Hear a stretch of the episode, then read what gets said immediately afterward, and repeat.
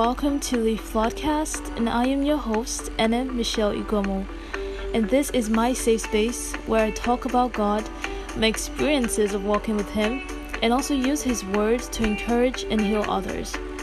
We are currently on a Bible in the Year challenge where we read through the entire Bible in 365 days. And I don't think you press play by chance. So I do hope that you stay tuned because God wants to talk to you. And this might be just what you need to hear today. Hey guys, welcome back to another episode of the Floodcast. Today is day 96 of our Bible in Your Challenge, and I'm so glad that you joined us today. A couple of quick things to note before we dive right in. First of all, you can actually subscribe to this podcast. Mm-hmm. You do not have to miss out on any episode, and you could get notified on daily updates since we'll be releasing episodes every single day. You get to receive um, notifications on those episodes as soon as they go live. So you do not have to always go looking for this podcast for new episodes. This podcast will find you. I, I think that's awesome. Another thing I think it's quite awesome is that you get to share this episode with as many people as you like. So if you've never shared this episode before, I think um, this is a sign that you need to do so. I am pretty sure that you probably are going to learn a thing or two from this episode, and I feel like there are a couple of people in your life that would probably also need to listen to this as well. So it would be super great and awesome if you could share this to as many people as you can. And last but not the least, you can also leave a review uh, I think that is really surprising. If you um have anything that you think other people should know about this podcast, it could be a positive review, it could be a not so positive review.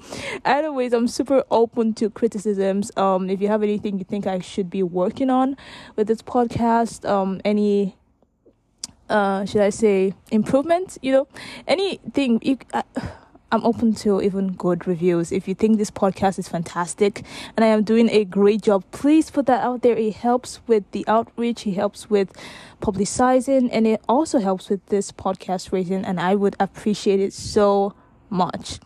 So now that we've got that out of the way, we can dive right into today's readings.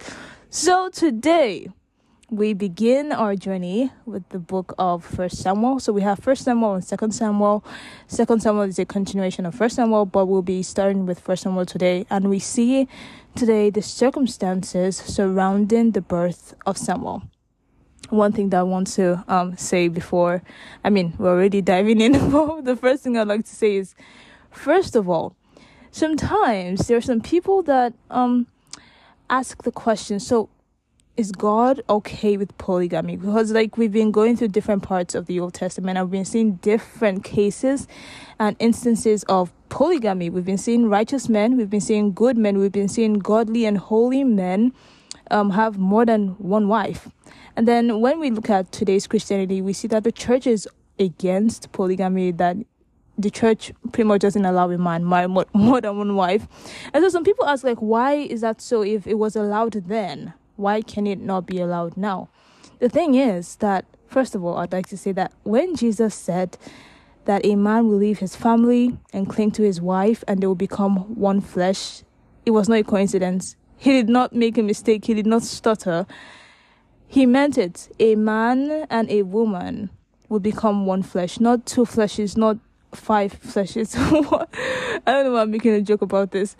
Point is that it, the institution of marriage, right, is for a man and a woman, right? And even going back to the beginning of times in Genesis, we saw Adam and Eve. So it is pretty clear that when God instituted marriage, it was meant for one man and one woman. Anything outside that boundary, anything outside that um, institution, that law guarding the institution of marriage, anything, any sexual relationship outside that would definitely lead to problems.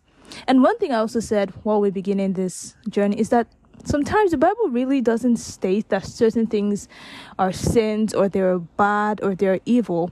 But what the Bible does is when we go further, when we look at the context, when we go further down into the story, we see that certain actions have consequences, even though it doesn't state immediately that this was a sin. But we see the consequences of those actions that would make us believe that eh, it was actually a sin you know? And that is exactly what happens with polygamy. So we've been going as we said we've been going through so many stories. We've seen abraham isaac jacob different good men that had um, polygamy marriage polygamous marriage.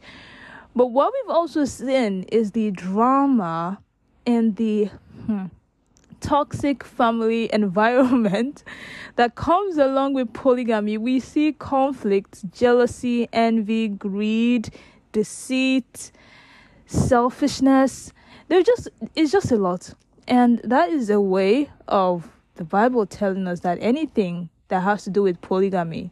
If you want to if you want to dive into polygamy, you can do it fine and good, but be ready for whatever is going to come with that. so just uh that on the side. Today we see this polygamous family between Elkanah, a man from Ephraim, and his two wives, Peninnah and Hannah. So Hannah was barren, she had no child because the Lord had made her so. The Bible uh kind of stated that the Lord made her barren for some reason. And then you have Peninnah who had children, always using that um, as a way to get to Hannah, to insult her, to ridicule her. So every time they would go up to Shiloh once a year, um, the same thing would repeat itself. Hannah would just be so sad that she wouldn't want to eat anything because she had no child. Um, if I've not mentioned this before, Shiloh was the main place where the Israelites would go up to to worship God. So you know how in the desert they had like the tent of meeting and the tabernacle right in the center of the encampment. That was where the sacrifices would be would be offered and all the worship and everything. So when God told them that um, while they're heading to the promised land, when they get there, He's going to show them a location where they would go to worship Him. And so that location is Shiloh. So anytime you hear Shiloh, Shiloh is like that central place where the tent of meeting was, where the tabernacle was. In, basically, Shiloh was where they go to worship God and where the priests stayed to offer sacrifices to God. And so, um, like I was saying, every year this family would go up to Shiloh, but Hannah would be so downcast.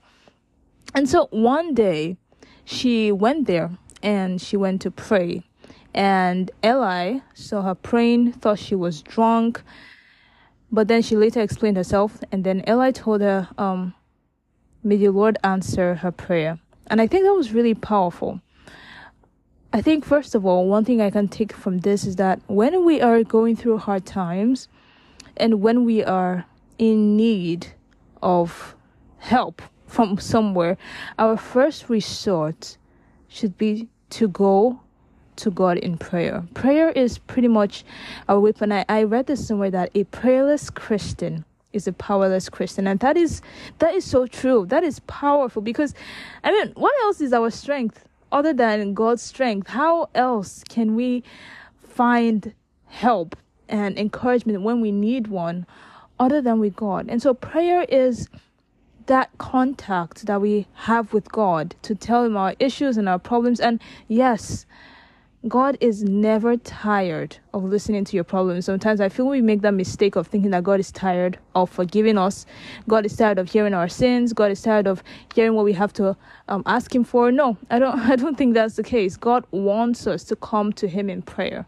That is the whole essence of Him dying for us, so that we can have that closer communication with Him. So I hope that your prayer life has not died. If it has, then this is the wake up call you need to restore it back to life. Um, go down on your knees, pour your heart to God. You do not need any fancy words. You do not need any long three hour prayer. You know, just tell God how you feel. Tell him what's on your mind. And I think that's enough for him. So, anyways, Hannah prays to God and she makes this vow to God that if God answers a prayer of a child, she would dedicate the child back to God. And I think what just stood out to me so much from that is the fact that when God still gave Hannah a child, she fulfills her promise and gives that child back to God, regardless of the age. I mean, I'm pretty sure Samuel was not even probably, probably one. Okay, I would say between one to two years old, at max three. Samuel was probably max three years old. But Anna still fulfilled her vow and her promise to God. This was a woman that was barren most all of her life. all of her life, she had not a single child. And she asked God for a child. And when He gave her, she gave that child back to him. She she didn't hold back. Another instance that is quite similar to this one is the instance with Abraham and when God asked Abraham to sacrifice his son Isaac. And Abraham does not hold back.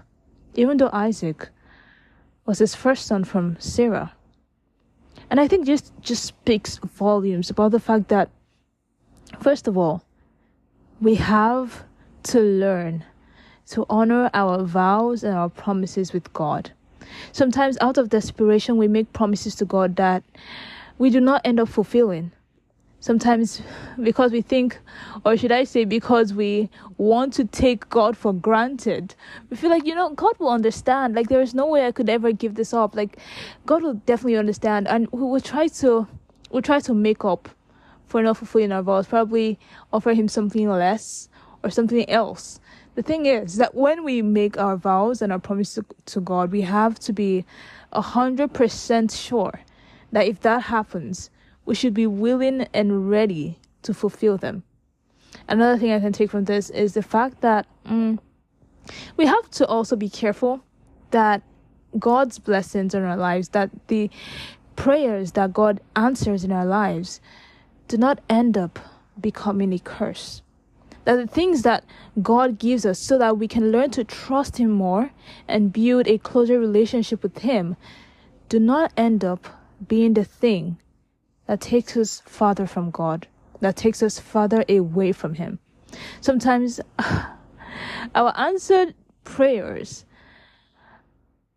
would would make us believe that I think I, I, I said this please forgive me. Sometimes I, I say that a lot that I've said this before, but I'm pretty sure when I say I said this before, I'm pretty sure I've said this before. I've said this before that that sometimes when certain things happen to us, we we are tempted to think that it's all our doing, it's all by our power, it's all by our strength, and we we give God little of the praise, we give him little of the appreciation. So we have to be very careful that when God answers our prayers or when God blesses us, that those things do not draw us away from him.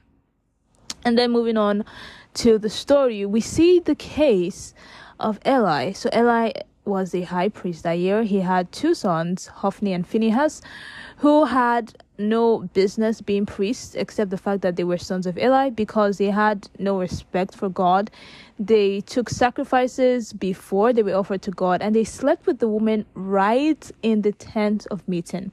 I know I've seen this somewhere before, and yes, we have. There was one instance way, way um, before in our journey where we see that this man sleeps with a foreign woman in the tent of meeting.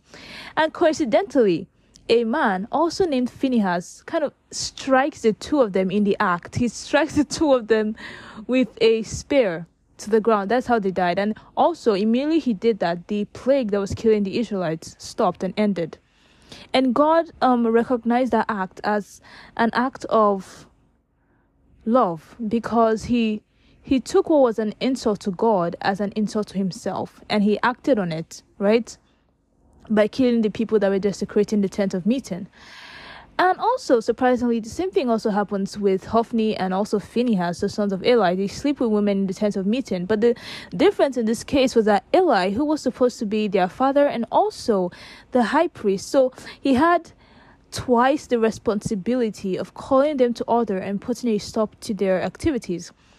Well, he did not um, do that to the full extent. I'm pretty sure probably because it was their father, he was quite lenient with them and just gave them that little pep talk. Always giving them the pep talk that he knew they would not listen to. And then at the end, God uses a prophet, an unnamed prophet, to curse Eli, his sons, and his family. And so God was pretty much like, you know what? Um, I'm just going to take, I'm just going to go ahead and take this priestly responsibility from your family since you guys don't even y'all don't even rate it I think another thing I just remember is the fact that three days in a row now, the Bible has kind of given us instances where Levites sinned. So, first of all, we had that mercenary Levite that was a priest for a price. He led the household of Micah to worship an idol. He also led the entire tribe of Dan to worship an idol as well. And then we also read about the horrific story of this Levite and his concubine yesterday, and how he pushed this woman out to be raped to death. And today we're reading about Levites as well, Eli and his two sons, Hophni and Phinehas, who had no regard for God or his covenant. And I think one thing the Bible is using this stories to tell us that even in those times, even the Levites that were held to such a high standard, that were given such a high responsibility and also such a high grace to be that close in proximity to God, took it for granted.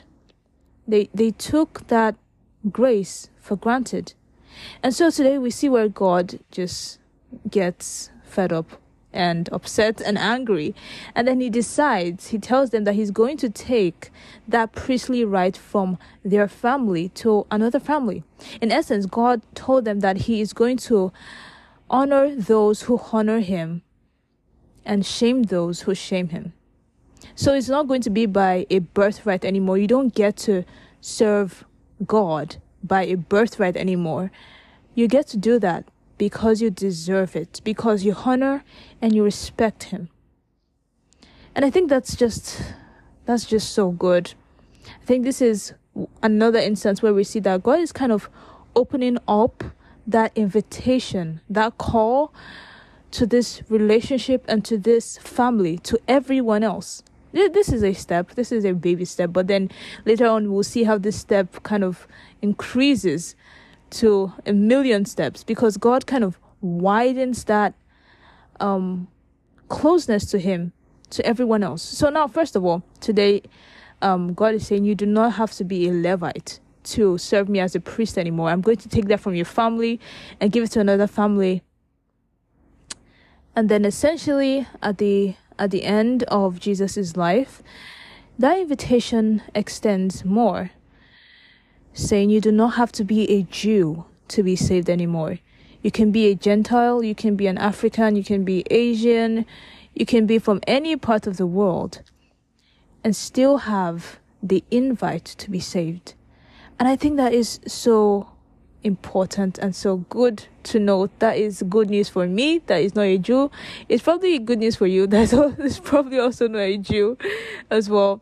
So um, that's all I have for today. I think, um, in summary, first thing I want to say is God hears and still answers prayers. So if there's anything bothering you, please don't be don't be scared. Number one, don't be discouraged. Number two, and be full of hope. He said in today's readings that when Hannah prayed, she went back to her family and she wasn't sad anymore, meaning she probably had hope and faith that God had already answered her prayers even before she became pregnant. And so we have to have th- that same faith when we go to God. We can't just go to God in prayer like we don't expect anything to happen. We go to God in prayer in faith that He knows what we need and He is ready to answer our prayers and to help us. I hope God hears and answers whatever prayers that you're bringing before Him right now. And I hope He also hears and answers my prayer. Thank you so much for listening this far. Like I said at the beginning of this episode, please don't forget to share, leave a review, and subscribe if you haven't. And I'll see you guys tomorrow, same time, same place. Have an amazing day.